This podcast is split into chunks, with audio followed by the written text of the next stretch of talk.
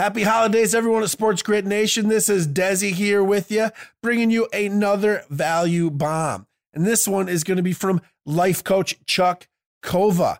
He ran marathons, he ran 5Ks, he ran ultras. Yes, that's 100 miles. He ran 50 milers, he ran Ironmans. He has gone the distance and back, people. And he brings some awesome insight into the mental game and the mindset of a long distance runner and what that can do for us in sports. And we may throw in there some cool little tidbits about parenting and just overall life in general. This is an awesome episode, people. You need to listen now, right after the intro. If you're like me, you know that mental toughness is the secret to an athlete's success in sports and life. But you also see that there are huge issues starting to emerge. Like, why do so many athletes lack the mental toughness they need to succeed in their sport? Or, why is it that so few athletes make it to the collegiate level, let alone the pros? Or even, how dumb is it that as many as 60% of college athletes quit their sport before their eligibility is done? These are some of the blaring questions that we as athletes, coaches, teams, and sports parents all face today. This podcast will show you how true competitors like us here in Maynard Leadership's Grit Nation are waging war on average. And we aren't cheating by tapping into the power of the mental game. Follow this podcast while I expose the shocking methods and secrets I am using to help athletes master their mental game and push past average to that next level and stay there. Here's to the new tactics without all those old rusty psychology shackles. My name is Desi, and welcome to Sports Grit Secrets by Maynard Leadership. All right, what's up, everybody, here at Sports Grit Nation? We got a treat for you today. We have Mr. Chuck Kova here with us, and I'm not going to highlight him too much. I'm going to let him tell his own story, but he's done some ultras, some 50s, some 100s, some Ironmans, and a few more uh, little tidbits for you. And we're going to dive in today about the mindset and the mental game of long distance and some overcoming of adversity, which every athlete has faced at some point or another. And without further ado, I want to introduce Mr. Chuck Kova. Chuck, thanks for coming on today. Man, Desi, it's great to be here. I'm really excited. Thank you so much for the invitation. I'm excited about where this conversation may go. Uh, absolutely. Absolutely. And the coolest thing, you know, for most of you listening is Chuck has become basically a master at what what I call my sports punishment. my sports punishment. One of my favorite cross country T-shirts is yes. where it says on the back, "Yes, my I've sport, my sport is totally. your sport's punishment." Yeah. yeah, and that I think is just, I think it's awesome. Back then, when I was younger, I don't think it was probably, I didn't think like that now as an adult, actually one of my goals for 2020 that I've talked to Mr. Kova about is becoming a long distance runner because it. I think that it's something that I've disliked, hate's too strong of a word, but disliked the most my entire athletic career is running or long distance cycling, swimming, whatever it is. So I think to overcome that and conquer it would be just a massive victory. Amen. You know? So like to me it's like, man, what is it going to take mentally, you know, to be able to do this kind of stuff? And we'll talk about like, you know, music and different things like that. But I'm going to let Chuck jump in. I'm going to let him tell a little bit of his story and then we're going to um, drill him with some questions that he is absolutely ready for. So Chuck, just tell us tell us your journey when it comes to long distance, these ultras. I'm sure it didn't start there. No, absolutely. It's honestly a memory that I hadn't thought about in probably decades. And when you said master, by the way, I was thinking, I guess if he's talking about my age, you know, yeah. uh, so yeah, the journey goes back a long way. But something I hadn't thought about is is you're being you being a football guy. Uh, I played little league football, but that's okay. where my football end, days yeah. ended. But it's funny because even back then, when you had to do the, you had to when we got in trouble, I just remember we had to run from the football field out around the backstop of the baseball oh, diamond, yeah. right? And run back. And you think of this is this is little league, so this is like you know a middle school type sports field, not stadium, Absolutely. right? And had to go run around the backstop and then back again. That was our punishment for for whatever the coach wasn't happy with. And even and back then, I'm thinking, oh, that was that was something I like to do primarily. and for me, it was it's still, I guess, the competitive athlete was starting to come out because I always wanted to be the first kid back. Yeah. You know, so that's like I think when I was nine or ten years old is probably when I stopped playing football. But by sixth grade, sixth grade, I was the heaviest kid in the school in the middle school, and I know that only because we were required to participate in track and field, and we all got Okay. weighed. So Oh, no. all the way up through eighth grade, I was a sixth grader, but I was heaviest kid in school, and my nickname, um, you know, like I said to you before, not that I harbor any ill will. I don't even remember the guy's name, Grant Fletcher, um, but he gave me the nickname of Chuck Fat Chuck, and uh, and I was man, I was I was more than pudgy. And uh, the story, as it goes, though, was I read a book, and it was a story of this marathoner from some Af- African nation that went and based on a true story Okay. went to run the marathon in the Olympics and got clipped. So, you know, a guy behind him clipped his, his shoe. He falls, Yeah. hits his head, ends up getting taken out in an ambulance, wakes up in the hospital. And long story short, he ends up checking himself out of the hospital, takes a cab, if I remember right, back to the spot where he had his accident wow. and starts running the race again. Oh Well, by then the stadium had cleared out, but the Yeah. news the news catches wind of this. The next thing you know, they're out recording. uh, They're out there covering the story, and by the time he gets to the stadium to finish, there's thousands of people that show back up. Oh And when they ask him, "So why did you do this?" He said, "Well, my country didn't send me to the Olympics to win the marathon. They sent me to the Olympics to run the marathon." So inspired by that and the original Rocky movie, Oh yeah. I started. I exactly. I started going. Man, that's pow- that's a powerful story though. I mean that and that's what started for me. But the thing is, I was so embarrassed being Chuck Fat Chuck. I went out at 10 o'clock at night and I ran laps around my block. Like Um, that day you're saying. that season. I don't know about that day, but that's when it started. And I would literally go out at night at 10 o'clock at night so no one see me. And that's when a runner was born. And by seventh grade, I was running track, uh, running the, the half mile at that time was the longest distance that we had as middle schooler. And then I ran mile and two mile high school and So you did that late at night so no one would see you. Yeah. And I ended up dropping Very a bunch of weight. It helped that I started growing. I grew, Yeah. I grew up. Right, you're in that season of life when so you I started start stretching out. stretching out for Yeah. sure. Um, so that's how it started. Yeah. And then I think Wow. I, I think I told you that I, I was the cross country team. I went to a small, Okay, yeah, I, yeah. I went to a small, little school high school, yeah. and we didn't, we weren't able to field a cross country team, but my basketball coach would drive me to these cross country invitational meets and just so I could participate. So I was a team Yeah. of one, but that's how, that's how I ran cross country. So let me ask you this, as this just popped into my head. Parent your parents. Mm. Did your parents ever think that you might go from Chuck Fat Chuck to a hundred mile ultra finisher? Oh my goodness. That's not a question I saw coming. I will tell you, my dad was a hard charging type A business owner, overweight, three pack a day smoker, um, with parents that were alcoholics that created a lot of dysfunction. So there wasn't a lot of encouragement. Um, Okay. In fact, um, I think I was 20 years old before my dad saw me run for the first time. Wow. Okay. It, it it just didn't. And the only reason I remember that is because I remember driving home from there, and my dad said, "I don't think I've ever been in a crowd like that where no one else was smoking." He was so self conscious Mm-hmm. when he realized what was normal for him was very abnormal in, in the running circles. Yeah. So those running circles became, you know, normal for me.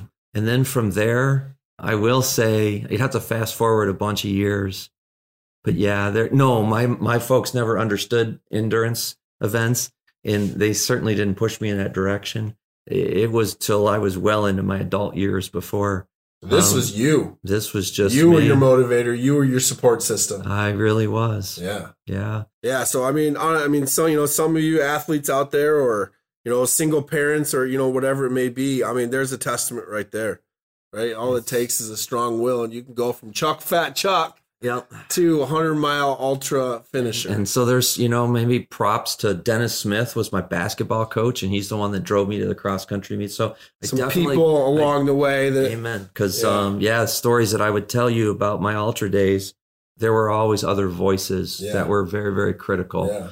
in the success. So take us there from the sixth grade runner born. Where did it go from there? man, I started running the roads um, when I was 20, so out of high school, and uh, and it's funny because I was again starting to put on a little weight, so I joined a gym, and this gym had an indoor track, and there's this guy Okay, yeah. running laps on the track, and the competitor and me kicked off, and I thought I'm gonna chase that guy down. Well, I day one I kind of tried to chase that guy down. I think by day three I was puking in the corner trying to keep up with him.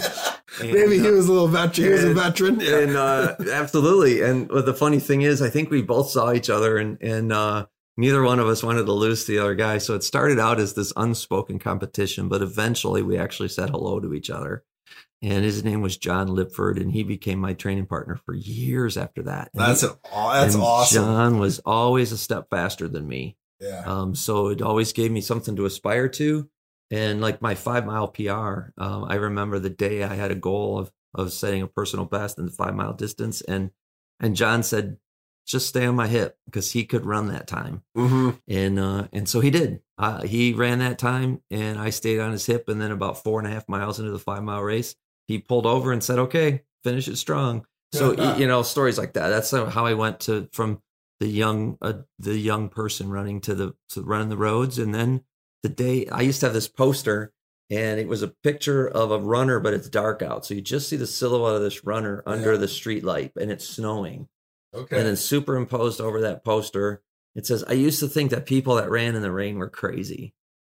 When I started doing that, I thought people that ran marathons were nuts. And here I am. It's five o'clock in the morning. It's snowing, and I'm out here training for a marathon. yeah. That's often how it goes. Was this starts with this crazy idea to run a 5K, Yeah. and then fast forward a certain amount of time, and and you're doing something crazy like signing up for a marathon. And so I went through that same progression: 5K, five mile, 10 mile, half marathon, marathon. But again, it comes down to that inner drive. There was always a, um, I'm trying to think if I had to put it in like one word. Uh, It was, I guess it's that idea. What I've said to people before, and this is more about the ultras, that if somebody asks you the why question, no answer is going to suffice because there really Yeah. are no words. If they ask the why question, it's just like, why do people climb mountains? hmm Well, Yeah. it, there's probably no answer that could suffice. Well, even I think It's intrinsic. it's so intrinsic. so intrinsic. It's So- so, intrinsic that it's hard to even It's explain. Hard to explain. Yeah, I, I run into that a lot. And so know, for my for me then now becoming a coach, it's this idea that the why has to be so strong. Yeah. There has to be that inner fire. And you don't need to be able to explain it to anybody else. Right. But man, you have to be able to put your own finger on it. Right. I mean, that's a huge, that is an absolute um, truth bomb. No doubt right there to athletes. Like, you've got to know why. If you don't know why you're doing it, and you don't have to explain it to anybody else, right? Um, it, you know, if if you're working with me, I'm going to challenge you on it. But when it comes down to it, it's got to be deep and it's got to be inside. You know, it can't be the trophy because the trophy, like, I've got trophies. You know where they Yeah. are in my basement in a box. right. Do I talk about the trophy? No, but I talk about everything that led up to the trophy. Right. It's all about the journey. Yeah, Oh. absolutely. It's So, what was the first big one, right? Yeah. So, did you start? So, you ran marathon and then eventually went to the first Ironman.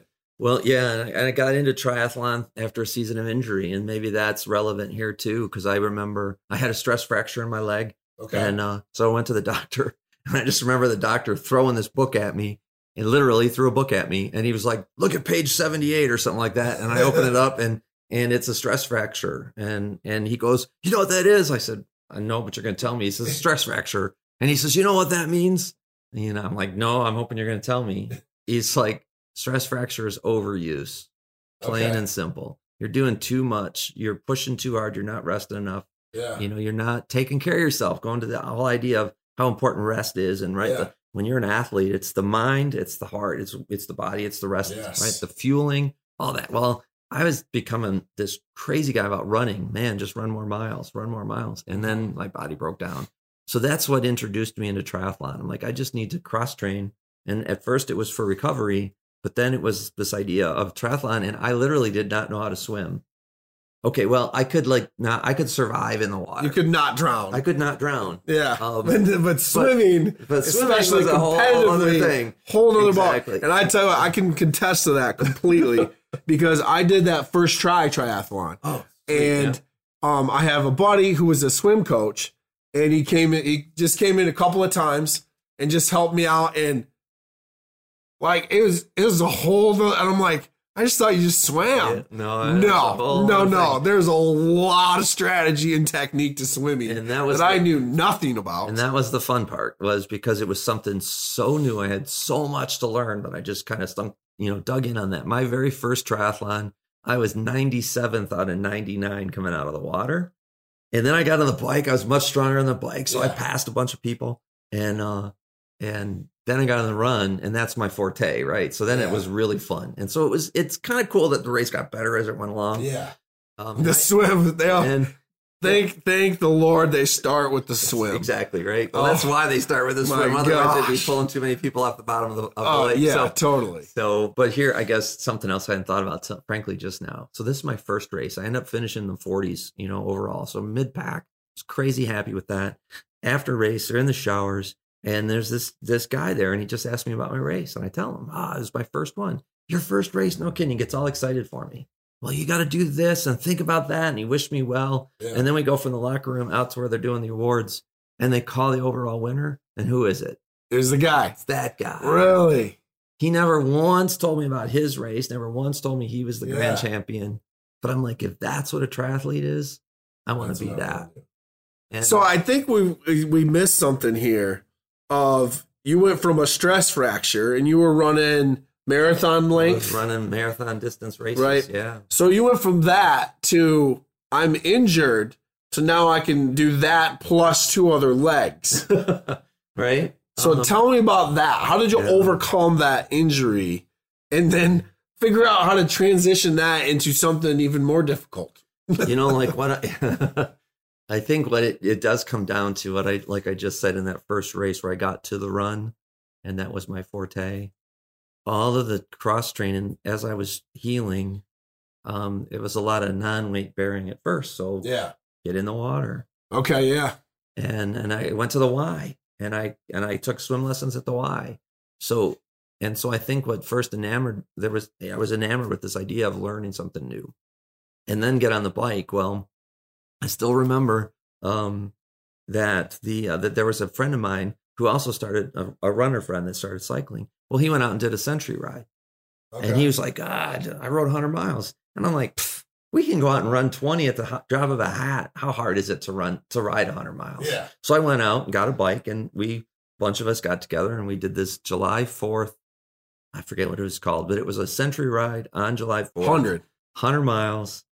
First 70 went great, and then reality set in. Oh, and man. oh my gosh, did it hurt. But I got through it. And that too, it started, it, it created a new, a new spark, right? A new interest.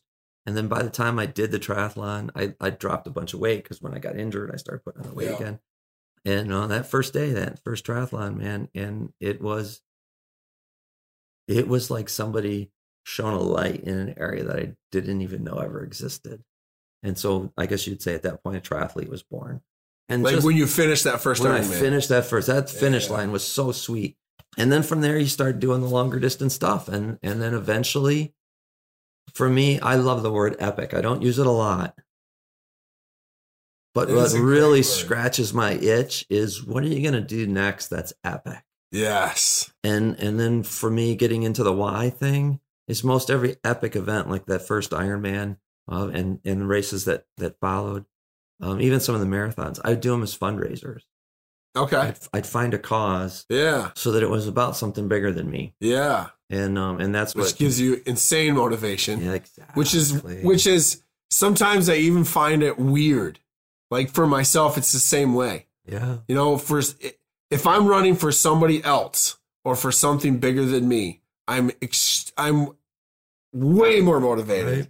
I mean, it's not even comparable. Yeah, yeah And I and it's it's a it's a really interesting phenomenon of you talk about that why. You know, it it needs to be something bigger than a trophy. yeah It needs to be something bigger than a college scholarship. A lot of them listen, you know, I want to get a scholarship. I want to get a scholarship. I want to get a scholarship. You know, why? why You know, and I- and I love it. I do something with my athletes. I call it seven levels deep. oh yeah Um, but it ends up usually going like 13 levels Oh. deep, you know, and the connections there when you see an athlete finally figure out why they're actually playing a sport. Mhm. It's they're like, wow, I never would have imagined that. You know, they didn't even to see them kind of light up and figure out, you know, what like I've dealt with an athlete before that I mean 13 levels later they found out that their religion is really the basis for why they're playing this sport because they thought that they think that the sport will help them be to be successful and being successful will help them to help other people. And that all rooted from a religion. Yeah. how huge was that? To get there. yeah, right? That absolutely. athlete was like mind blown dropped the mic you know and it was like i didn't do anything. I just said why 13 times. You did you came up with it man. I didn't do nothing. That's uh, it's one of my favorite kind of quotes that introduces running is the saying that if you want to experience running, go run a mile. yeah If you want to experience life, go run a marathon. And the point in that is oh i'm hooked now man i'm hooked in that there is so many ups and downs. There there in that long run there are moments where it's literally like mountaintop experience where everything feels right Yeah. and you've got this clear vision and eh, and you just are fired And then a few minutes later, you're like chewing on your tongue, staring at your toes. And like, literally what the heck might be like doing? three minutes later, too. Exactly. and you go through these cycles, and and each time there's the high, the mountaintop experience is a reminder to celebrate. How much do you have to celebrate? How many? Yeah. You know, when you have that that ability to look out and see all your blessings and this, that, the fact that I get to do this, yeah and then when you're down in the valley, when you're like, why am I doing this? That's where that the whole idea of mindset and perseverance and character building. Yeah. Character is a muscle, just like any other, right? Mhm, absolutely And and and so the the marathon, the ideal there is you learn so much about yourself in those in that, and that to me is I is always been the draw for the endurance sport. Is I learn something about myself with every extended effort. I come back a different person because there's another uh, there's another doubt to face up to. There's another Mhm. skeleton in the closet Yeah. that needs to be wrestled with.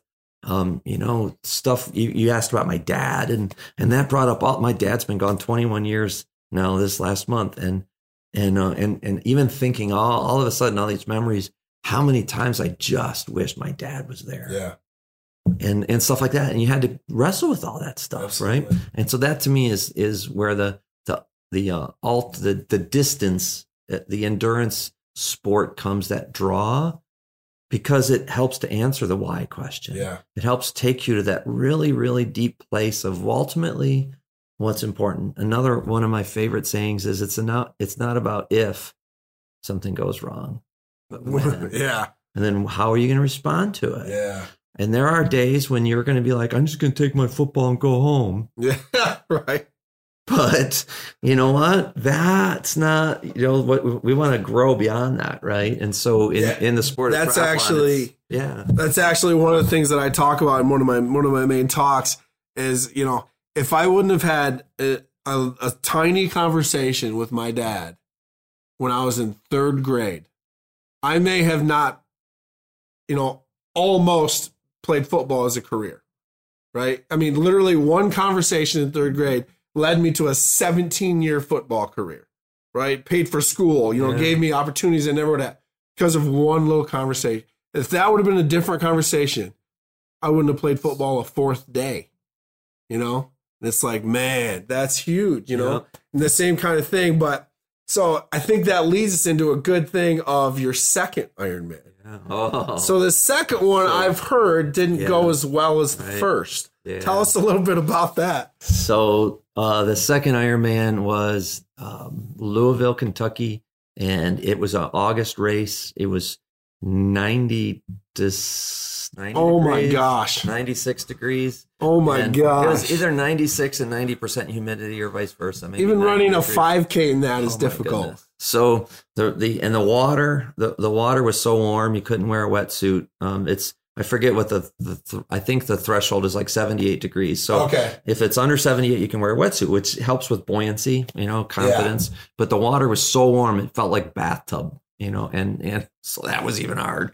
Um and I frankly long story short is I didn't really okay, here's I guess maybe the lesson in this is I had a fueling plan going into race day. Yeah. I had to not Talk about hydration, food. hydration, calories. yeah. Because it's a it's a I was I was shooting for a twelve hour a sub twelve race. Yeah, so I mean, I think So- this is something definitely that the parents and athletes need to hear about. So this preparation. I had nine months of training up for that one race, six Okay. months of focused training. So three months of real base. And then so six months focused on that one day. And by that time, you've got everything dialed in. Oh yeah, what calories when, what type of calories, the liquids and that. And and then I get there and it's 90 degrees and it's just crazy humid out.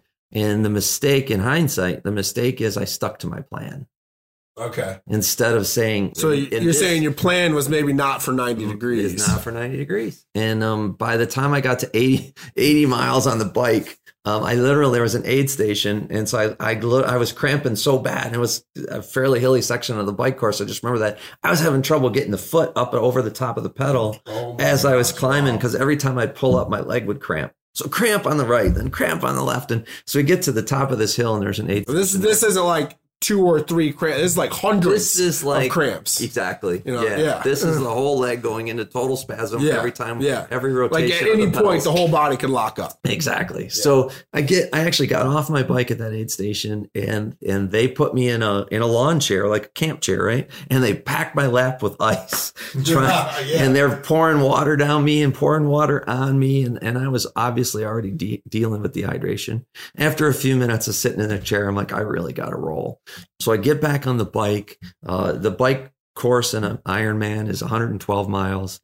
So from 80 to 112, I was just kind of in survival mode. And the the most poignant memory is so I get off the bike, go through transition. That's 32 miles of survival mode. Just he's being very nonchalant with that. Okay, Oh. 32 miles of survival mode. Right. So- That's like So we get in. So then I get into my running shoes and I head out of transition. And I remember seeing my wife waiting for me there outside of transition. And I just told her, babe, you better settle in. It's going to be a long day. Um, so any goal, any time goal was out. it was finished. And now it's finished.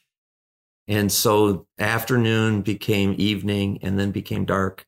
The so ra- how many miles is the run? the run is 26.2. Okay, full marathon. So full marathon. marathon. So 2.4 mile swim, 112 miles on the bike, and then you get to go run a marathon. And um and I was doing this walk jog thing, just trying to survive. Um, and like I said, I, I by then the problem on the marathon really wasn't about sticking to plan. It's that I was starting to get such nausea that I couldn't take in calories. So- Gotcha. So, I was just trying to hang on. And the second half of that marathon, it's pretty fuzzy memory. But what I do remember is they had an aid station every mile. So I was just trying to go from aid station to aid station. And I get And then take in more calories, more water. take in whatever I could, Yeah, yeah, okay. a little Coca Cola, try to settle a tummy, Yeah. you know, water, Gatorade, whatever you could do. Um, and so now I remember coming up on this one. It was a light pole, but the pole was gone. So it's just the cement, Okay. just the cement block um, that used to hold the light. And there's a guy sitting on it, a spectator. And I asked him, dude, do you mind if I sit there? And he's like, oh, ab-. and he could tell I look bad, right? He's like, absolutely. So I sat down on the block. I put my head in my hands. I'm like, just, you know, trying to kind of pull myself together. And the guy says, well, you know, just a couple blocks up is the last aid station. Well, that couple blocks up, that last aid station was 25 and a half miles. So 0.7 from the finish line. And I got up from that block. I took a couple, three steps. And the next thing I remember is I woke up in the medical tent. Oh my gosh. I literally face planted on the road. Um, they called they called support. Um, I guess I told the guys just help me up, just help me up, and they literally helped me up to my feet, and then I just crumpled again. And so that's when they put me in the ambulance and drove me in the medical tent and put a Oh couple my IVs in me, and my day was done. So 140.6 mile race, and I made it 139.6. Oh man. One mile shy. One mile shy after nine months of training. So do you think that do you think it was a mistake sitting down? Or do you think you were literally about to that fall anyway? was- I think I was probably on my way out anyway. I think the mistakes earlier in the day all compounded. Yeah. Okay. Yeah. So Yeah. where was your head at Oh. when you sat on that post? Like put us When put I- us in that in that frame of mind. Right? You're like literally one mile away Yeah. and you gotta sit down. Like where was your head? What were you thinking? What you know? What was what was going on in the mind? Right. Okay. The because the body's one thing. Yeah. You've trained because you've trained yourself, right? I a lot of times I tell my athletes, right? It's not about what the body can do necessarily. Yeah, Once you tell your mind, once you have your mind tell your body what to do, your body can go way further than you most Yeah. naturally want to. You've went past that point, right? And you if- mastered that piece. And if if you, I'm going to be completely honest with you. Earlier in the day, um, on the marathon course, I remember catching somebody else I knew, and so I went from the survival shuffle to actually trying to do some running. And I remember the logic I was using was it hurts to walk, it hurts to run. I might as well run and get it over with faster. And Okay. and then there was another level when I saw somebody I knew, and it was I hate to admit this, but it was the competition of Yeah. as as bad as I hurt right now, I got to finish in front of him. Uh-huh. And by the time I got to that cement block, um, I was so trashed. I literally was having trouble with left foot, right foot, repeat. Yeah. And um, and yet the embarrassing thing here is I tell the story, but I'm hoping that it, it would be of value, is I was 14 hours into the race at that point, uh, Uh-huh. and my goal time was to finish under 12. I think what I was wrestling with was the missed goal, Really? and to do I it was not expecting that. to do it over again. Um, honestly, I had put so much pressure on myself to make the time goal because the first one, Ironman Wisconsin, was all about just finish. Yeah. So two years later, I, Probably had a frame, exactly a time frame, and, but right. in this one you had a and this one I had goal. a goal, and I think I was really, I was, I hate to admit it, I was disappointed in myself for not handling the day right and missing the target, and and so I was wrestling more with why can't you just, and that's I think why I'm so passionate about it now, is celebrate the journey, celebrate Yeah. the milestones, and um, and in that moment, I don't know that I've ever even told anybody this, like because there's all kinds of other ways to paint the story. to get to on this podcast. And I'm sitting on that block thinking, basically, I don't want to say, uh, you know, I was calling myself a loser, but I'm sitting on that block thinking, man, you just, you blew it. And, yeah. and that's, and I look back now and I'm like, oh, that was so misguided. So misguided. Do you think that actually played a role in communicating to your body to shut down? Yeah.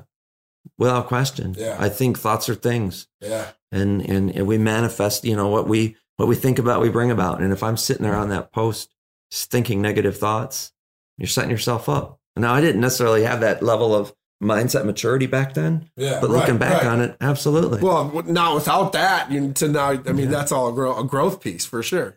for sure. So, So- that, I mean, that is quite the lesson right there. So that would be my gift. of is- even that far, finishing an Ironman, uh, you know, one mile from finishing, and take a seat and think negative thoughts, right?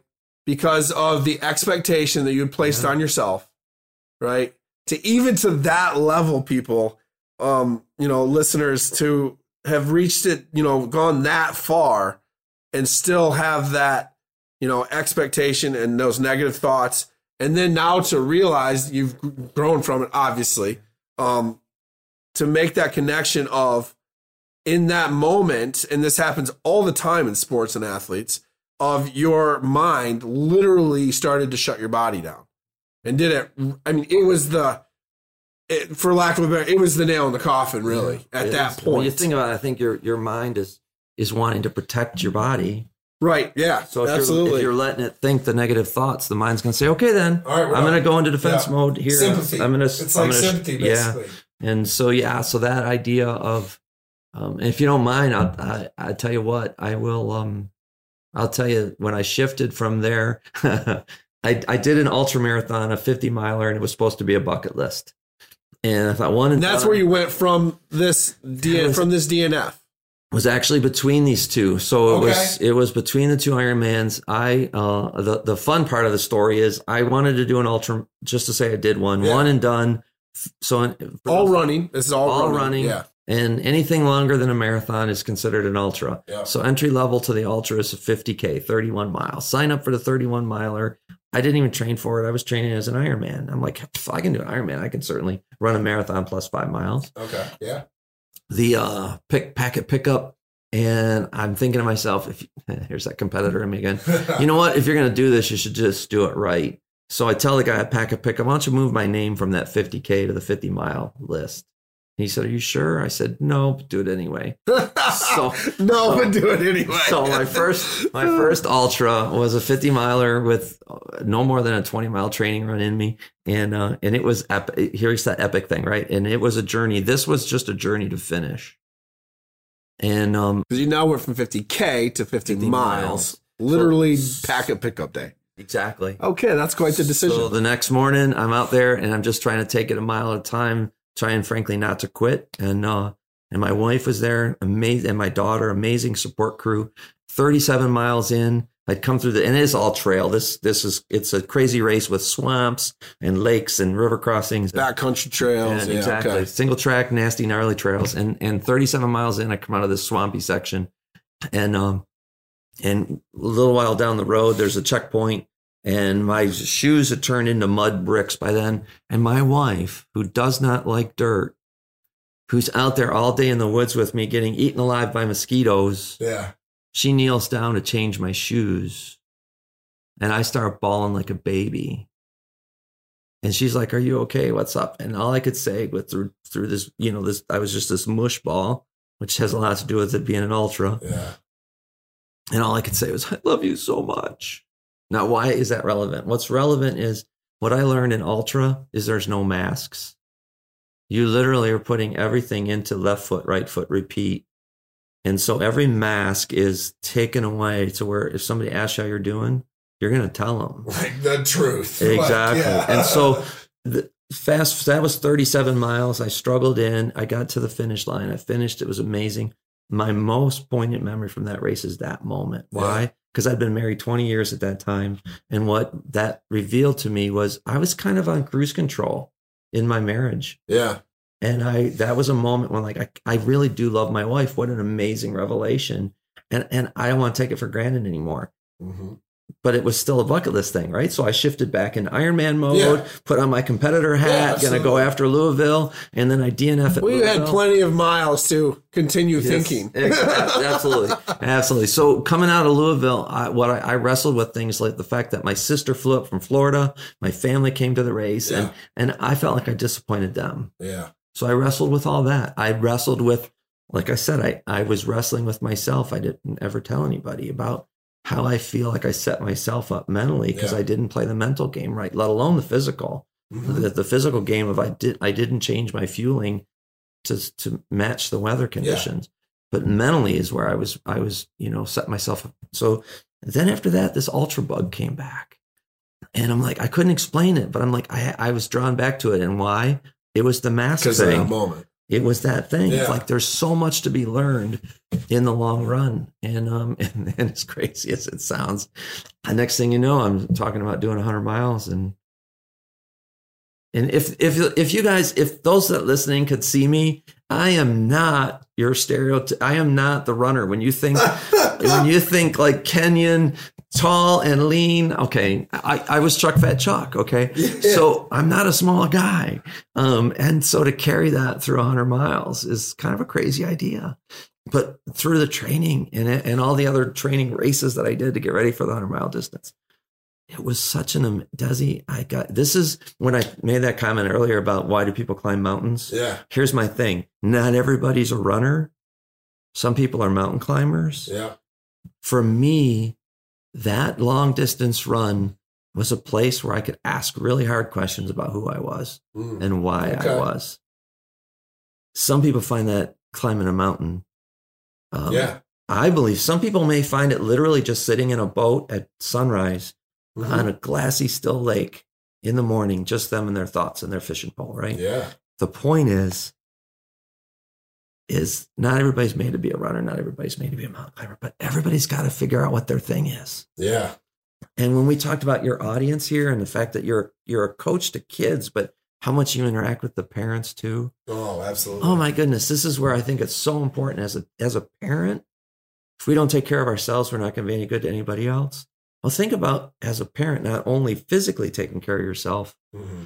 but man, when when we as parents show up and we're playing our A game, Yeah. when we're asking questions of purpose and passion Yeah. and and who am I and why am I here and and that I I oh I just feel like that will light your kids up too. Absolutely. And now I'm a Absolutely. gr- now I'm a grandpa, and it's like I I, I want to instill that kind of. So the long run for me was this place to go and ask the hard questions. It started with that revelation of my wife. I love you so much, and honestly, a lot of the the runs though, the masks that I dealt with, it was the junk. It was the it was the stuff that I the, the Chuck Fat Chuck stuff Mhm. Yeah. and and Okay. and the doubts and the fears and the junk that I carried that a lot of times I didn't even know was there until it came up in the long run and it would show up as a moment of doubt. So tell like tell us about that. Like, you know, what goes through the head? I mean, honestly, I mean, just being raw honest, the longest I've ever ran is 5.7 miles, right? And there was like I felt like it was like 5.7 days. like the amount of thought like I went through I felt like I had literally reflected upon my entire life. Right? When probably I just began. Right? Cuz it Yeah. probably takes that amount just to even just get through the junk. right. Um but so just walk us through like what's the Okay. first So, like yeah. mile and then you, all of a sudden you know, how do you get from mile 1 to mile 37 Th- you know Yeah. that whole process you know because your body's just kind of it's rolling Right. right i mean you're probably you've trained your the physical piece so much that you're pacing you know and it's just left foot right foot a repeat yeah, and that's the funny thing is honestly too is I had put a note out to my running community before the 50 miler. My first ultra, I sent out an email. Okay, I just decided to do this crazy thing. I'm running 50 miles tomorrow. What any last minute advice? And some people wrote me books. Oh, do this, don't do that, eat this, don't eat that, blah, blah, blah, blah, Yeah. blah.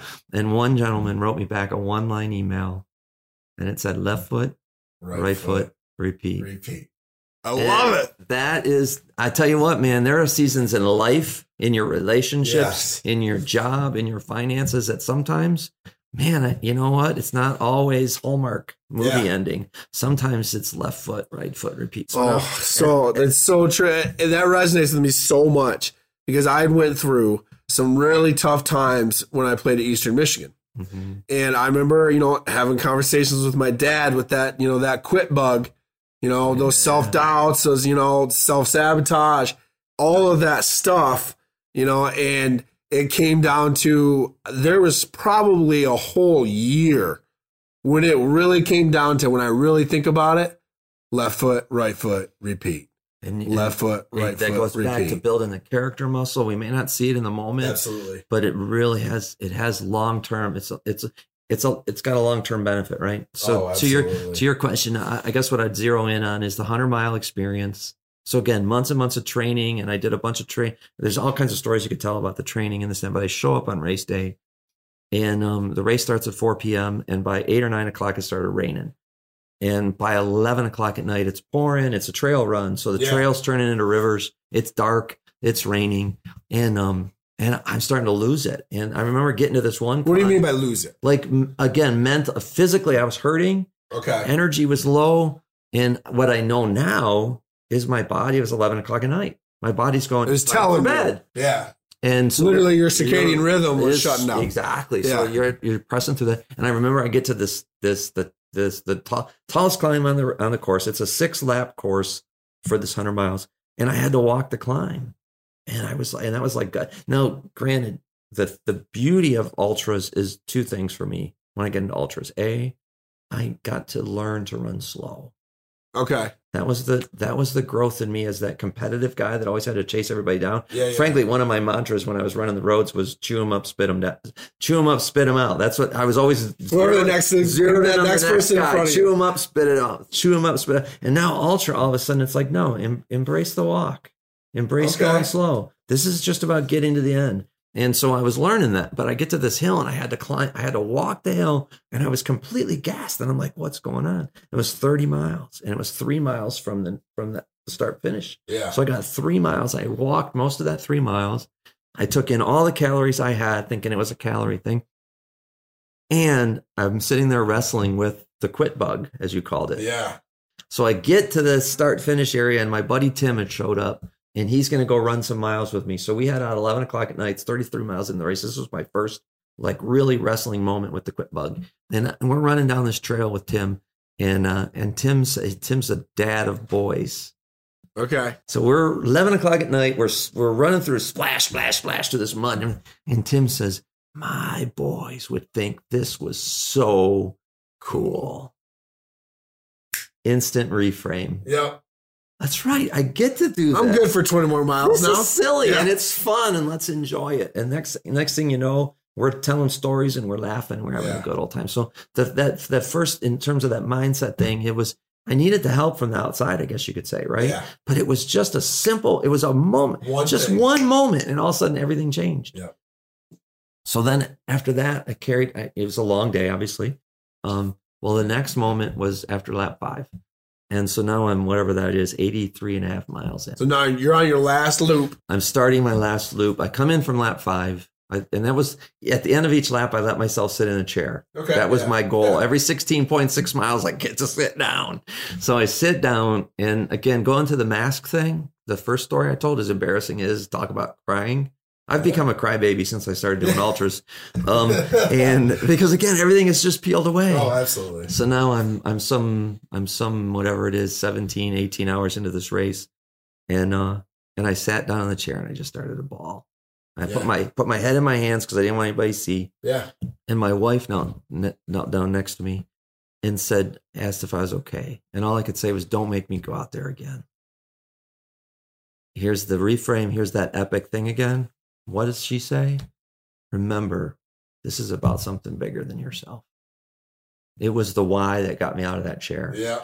We had raised money for um, for for uh, RA rheumatoid arthritis research Okay. Yeah. because a friend of ours is just So you didn't tell me about this. with RA, and she's got the heart of a lion. If her body allowed her, she'd be the marathon runner, but her body doesn't. Mhm. And yet, this woman, you will never know. She's in chronic pain, and she's always wearing a smile. She's always out to serve others, Yeah. and and you never know it. Well, she was my cause. Like Yeah. we're going to raise money to fight that monster that you're fighting. So she was my why in that case, if you will. In that moment, my wife said, "Remember, this is about something bigger than yourself." So then got me out of the chair, Mhm. and I started walking. Well, now Casey, friend of mine, she'd come to run that last lap with me. She was going to be my pacer for the last lap.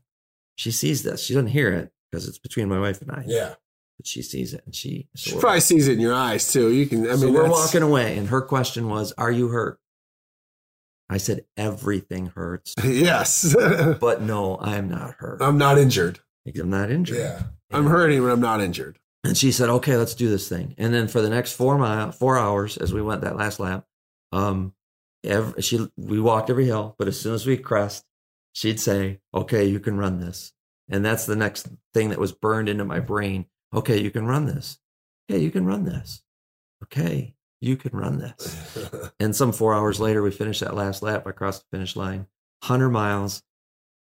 Even now, as I sit here, I'm like, I, I can't even. I it's I don't even know how to comprehend the fact that I did it. yeah. But it was again, it was there was so much richer, and there was so much depth to that experience beyond the race itself. Um, so the idea of embracing the walk, um, learning how to run slow, Yeah. having these voices, the voice of Tim telling me about his boys and my wife, and it's just there's so much it's so much more than a running race at that point, right? I Yeah, guess that's absolutely. that's my point is and when we're parenting and when when we're in when we're the athlete ourselves, man, if we have an opportunity to take a step back and look at the wider picture, hmm that's a gift. The fact that you and I are sitting here, right? That's The a gift that you right and I are sitting Yeah. here getting to know each other these last couple months. That to me is such a God thing. Is like we were brought awesome. together It's awesome. and um and we're learning. You come And we at a- met at a church. we met at a church at, At both a- of our at churches. a vision conference. Yes. How at a appropriate. vision At a conference. vision conference. Yeah. And and and our we're both on on kind of in the same lane, but but unique, right? Same lane, but totally different, you know, roads. And you're like what half my age, so you're learning stuff a lot faster than I am. So congratulations. oh, I, I don't know. I don't know. Um, so I, I want to go from this hundred mile, right? So you actually, so there was 26 finishers Yeah, and you placed, I was fifth. you placed fifth. So the vast majority dropped. So there's this every like I said, it was six laps, and so there's the the board right where they have all the, and every time I come through there, you see the more and more DNFs on there. And some people, when I tell them that story, they think, "Oh, that had to be so hard." I'm like, "No, that was inspiring." Like, Yeah, I can see that. as I soon can as see I that. take a step Yeah. through this tent, I'm one step. I was able to take one more step than those people. than those people. And at that at that point, though, understand that that when I talked about the competitive guy earlier, this was a different guy. Yeah. This was me taking a step and celebrating it, if you will. It wasn't about the other athletes that they didn't finish and I was going to keep going. There was by then there was a transformation that was happening Mm. in me. Like I was being gifted with this opportunity Yeah. what are you going to do with it? And that to me was, and that's where even the pain, and oh my goodness, there was pain, right? But oh, I just couldn't not do it. I could not do it. Yeah. And that's the thing. That's the thing. It sounds weird, but that's a thing. I couldn't not I do could it. not That's do it. you know, it it sounds cliche and doesn't, you know, it's a thing. I couldn't not do it for sure. I totally know exactly what you mean. If you're an athlete, you know what that means. I couldn't not Could do it. do yeah. it. And so when people ask me about getting into coaching, um, it really it it did. It came down to that idea of Pastor Jim likes to talk about what kills you, what thrills you. Yeah. So the kills you is what breaks your heart. What can you not do something about, right? And then what what what thrills you? What's your passion? Well, for me, what kills me is, and I'm not. So I'll tell you guys that you know, listeners, I'm a 53 year old married dad of two, grandfather of three, and as I got into coaching, what I saw, what broke my heart, was the default living. Get Yeah. up, go to work, come home. As I say, excuse me if this is inappropriate. Get up, go to work, come home, kiss the wife, kick the dog, watch some TV, Yeah. get up and do it again the next day. We were made for a lot more than that. A hundred percent. And once we know that, I really believe that that just went from opportunity to responsibility. Yes. Yes. I like that. And so, as a coach, what really inspires me is to help people know who they are, Mhm. you know, meaning their gift and their talent and their passion. And then what do they want? Like, how, how do I turn that into action? Right. And then the question, the hard question, why don't you have it? Mm, yes. So then let's go after it. Yeah. That to me is is all of this, all these years of running. I think it it just it took a lot of my own personal bumps and bruises and DNFs and and whatnots Yeah. to get me to that place where I School finally figured knocks. out it is school of hard knocks. And and and yet now I sit here and I'm thankful for every one of those. And that's so the DNF stands officially for did not finish. I also like to call it did nothing foolish. some days, some days you have to know when to pull the plug yeah. so that I you can agree. come back and fight again another day. And and so as a coach, sometimes I get to be that. Like if you're beating your head against the wall, Mhm. sometimes you have to ask yourself, is it is this really the the right path? Like Yeah. is the wall eventually going to give way? Yeah. or is there maybe another path and that to me Uh-huh. is like the dnf and and so that idea of get being gifted with talent and opportunity as again as an adult especially too many people wake up in 40 something and go oh my gosh how did i get here Yeah. Oh my and, gosh. Yes. and i desperately i desperately would i love the idea of coming alongside people and help them see that yeah. and and as that's as me as a runner like when when desi sends me a text and says hey i think i'm going to give this long distance running thing again I, I, I give it give it a try i get really fired up at that idea and it has a lot more to do than running the miles it Yeah. has a, it has everything to do that's with, where it's starting for me. That's where it's starting. That's where me. it's starting. And, and when we talked about running with music or not, part of my motivation for saying trying without is because there's you have an opportunity to hear and see and smell and and feel things around Yeah. you that otherwise you'd be blocking out. And it was different. And that includes your body, right? Yeah. But man, when you learn to listen to your body, that's a gift. And uh, That's very true. and so yeah, I Yeah. think um, I don't know where I was going with that, but So I don't think it stopped there though. So you had some some bad. yeah, You hit the injury bug again, and it seems a little bit serious. Yeah. A little bit more serious this time. So Tell yeah, us about that. Yeah, so I did go through several years ago. I went three surgeries in 18 months. I had two knee surgeries Oh. and and then uh and I had my gallbladder out, which was emergency surgery. Okay. And they were all spaced up roughly about uh, the same apart, you know, about 6 months. And each time you come back, I came back a little slower. Yeah. and um, and so I was kind of losing that edge Yeah. and losing the mojo, and uh, and so I, I started looking around again, asking those those hard questions of Mhm. what's really important, what am I chasing after, and why. Yeah. And I thought I was moving in the right direction again, and then my knee said hello, but not a nice hello. Yeah. And long story short, it turns into it's diagnosed as arthritis, and largely they felt because of the I had had three surgeries on that knee over the Yeah. years, and so just each time they go in and do the arthroscopic meniscus cleanup, More. they're just taking more away, Yeah. and now the joint is saying so I can run three or four miles twice a week, maybe Okay. at at like a twelve minute pace, yeah. like. yeah, It's yeah. more of a shuffle than a run. It's enough. What I tell people, it's enough to scratch the runner itch, Yeah, yeah. but it's far from satisfying. So you're saying I might be able to keep up with you? Amen. Oh my gosh. I told you we could run together. I was saying. Man. So, but the point now is again going to the lesson in that is I have a choice. I have a choice. I can sit on the couch and say, well, you know what? I was a runner for 40 years. Yeah. Praise God. And then I'm going to eat Oreos and watch Hallmark movies. Something tells me you made a different choice. Or you could look around and say, so what's next? So uh, maybe a relevant story is um, Tim, the guy with the kids at the 100 mile. Okay, this yeah, yeah. same guy, when I was coming up on 50 and I was starting to wrestle with this arthritis stuff Yeah. and the woulda, shoulda, couldas, and, and even with the coaching and the career path. And, and I was in this place of wrestling with, am I on the right path? And, uh, and I was frankly having a pity party. I'm coming on 50. yeah, absolutely. And uh, and Tim introduces me to a pastor who's 94 years old, still preaching. 94 years old, still preaching. But the kicker is, he says, and he didn't preach his first sermon until he was 50. Wow. So don't tell me about woulda, shoulda, coulda. That was my. That was another one of those Moments. reframe moments. Yep. Who am I? No. Instead of looking at 50 as I'm past all this. No, no, I've still got All uh, this. hopefully, arguably decades. What am I going to do with that? Yeah. and maybe I'm not going to continue to define myself as a runner, but man, there's all this opportunity. And the question is, what is the opportunity? Well, I started riding my bike more. Doesn't hurt my knees. It's not an impact. Yeah. And I'm starting to find joy in it because why? It's like you with just starting out the running. If I talk to you three weeks from now, those three mile runs, three, four miles runs, which right now you're just trying to figure out why am I doing this? Oh Right, goodness.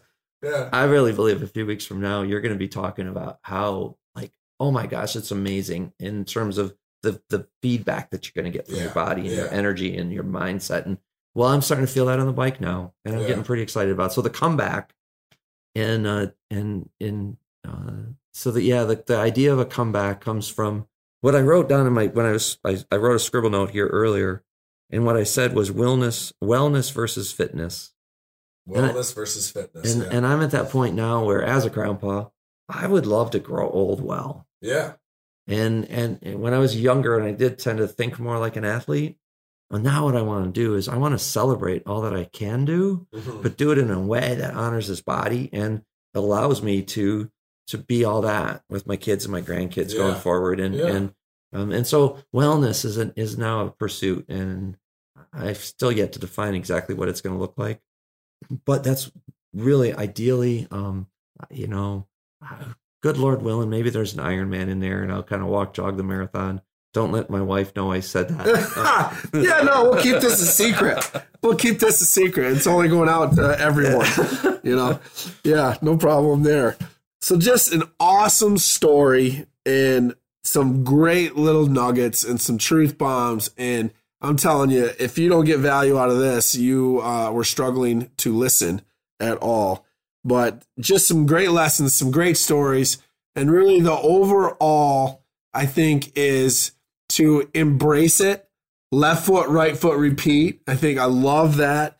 You know, how many times as an athlete, as a sports parent, in life in general, do we just need to go back to that simple process of left, right, repeat for a season? For a season. For a season. And they might eventually get you to, you know, the finish line. So yeah, incremental steps can produce monumental results. I love it. I love it. We love one liners here. We love one liners here. So, ladies and gentlemen, I'm telling you right now, this is the most humble man that I think I've ever met, especially one that has finished a hundred mile ultra, finished an Ironman, and done a ton of marathons, five Ks, other Ironmans, all that stuff. Just I'm telling you, just right now, sitting here. I mean, he's in my mind, he's you know ten feet tall and bulletproof when it comes to long distance and endurance stuff. And he's just sitting here like, oh, I've barely done anything. Um, but so that is a testament right there uh, for you athletes, for you sports parents. And I think that we've hit some really good lessons, even for you sports parents to take on. And, you know, how are you showing up for your athlete? You know, they're watching. They're watching way more than you think, you know, and don't forget of how you watched your, you know, your parents, your support group, whatever it was, they're watching. I mean, for me, I mean, my father, my dad is literally one of the main reasons that I do what I do now, you know? And do you think that way back when he was 30 years old, yelling at me or whatever, he was hard on me, but whatever, I'm better for it now. Um, do you think he thought about all that? Probably not. Do you think he, when he had that little tiny conversation when I was in third grade football, that he thought it'd make that kind of effect? Probably not, right? He was probably, he just saw an issue was helping a boy, you know, mm. grow up and mature. But those little conversations make a big difference sometimes. Do you mind if I had one more thought? Absolutely. I was just gonna connect those little conversations to your moments throughout the races. That's those little those people, you know, when when your wife said that to you, or when Tim said those little things, one little thing took you another 20, 50, 100, you know, yeah. that many miles. And like so those moments and those people are really what it's all about. And if we build that as a as a library of resources, yes. so they don't necessarily need to be there in the moment, but you have them to call on. That's yes. huge. Be able to drop in on that. Exactly. That's I love that. That's a great point. So thinking about the parents of athletes that are listening, this just thought came to me, and and honestly, it's a memory that I hadn't thought about in a long time. I was thirteen ish, and I literally I remember like kind of crying out to my mom, like, I just wish Dad was proud of me. Yeah. And my mom said, oh, if you could only hear how he talks about you to all yeah. his friends. Yeah. And I'm like, but why can't he tell me? And she says, because he doesn't know how. Yeah. So I think if there's one thing I'd like to leave you with is this the parents of, of athletes is because my dad grew up so dysfunctional. Mm-hmm. It wasn't a fault of his. It was just the way he was. He had no positive reinforcement yeah. in his life. And so I think a part of me is is maybe there was some damage that I did because I wasn't really equipped, but I've been trying to figure mm-hmm. it out. Absolutely. So what I would say to the parents out there, man, find a way to tell your kids in a constructive, healthy, yes. positive way that you really are proud of them. Uh-huh. Look at them in a way that, that see their gifts and see their talents, see their, you know, what positive energy they bring and celebrate that and yeah. let them know. Man, you want to make a kid bulletproof? just let them know that you really think they are they are you know so true that you're proud of them that you're proud of them those I mean, few words can, oh my gosh can change somebody's world i'm proud of you i mean i could go back to like hearing my dad say that to me and i mean it was instant 10 feet tall and bulletproof amen no matter how bad i was doing or whatever wherever my mind was it was instant yeah so i have that conversation i think it, it's it's so valuable and you might not see it at the moment but it will come out later. You know, absolutely. Yep. Hey, thanks a lot for jumping on, guys. We really hope that you took some value out of this, and um, it was fun, right? That was a blast. We love it, man. I'm telling you, every time I do one of these, I always try to get into the moment of, "Wow, I wasn't expecting that question," yeah. or "I've never told people this before." I'm always going for that, and I mean, it is not out of the norm to laugh, to cry, to get angry, to bring back some old memories that is what I'm always going for on these podcasts because it's like I almost feel like we're that we're robbing our the audience because it's like when I get done with these, I'm just like so filled up. it's just like, man, that was such a great time. And I know there's some absolute value bombs that if you know people would just take these few little nuggets, it would literally change their athletic career, which will in turn change their life. You know, and it's like just listen and apply and you your performance, your results, and your life will go through the roof. Absolutely. Good stuff. Yes, awesome. So thank you so much for coming on with us. Yeah. It was great. An awesome time. And uh, thanks a lot for listening. And we'll be back with you for another episode next week. Probably the biggest question I get is how does the mental game affect physical performance? Well, research and stats show that less than 30% of performance results come from talent and the physical skill set. This means that 70% or more of an athlete's achievement is not visible. It lies directly between the ears. An athlete who neglects to work on their mental game is leaving a vast amount of potential on the table. It's kind of like going to a concert and getting a lawn seat instead of the VIP package with front row seats and a backstage pass. Which one would you prefer? That's what I thought the VIP unforgettable experience. This is why I created Maynor Leadership and developed my mental game coaching programs. I provide athletes the VIP experience and walk with you every step of the way on your journey to the next level. Book a 15 minute strategy session now at www.mainerleadership.com and we can dive into your specific opportunity. I'm doing this because you might not know where to start all this mental game stuff. And secondly, because I was right where you are and I want to help.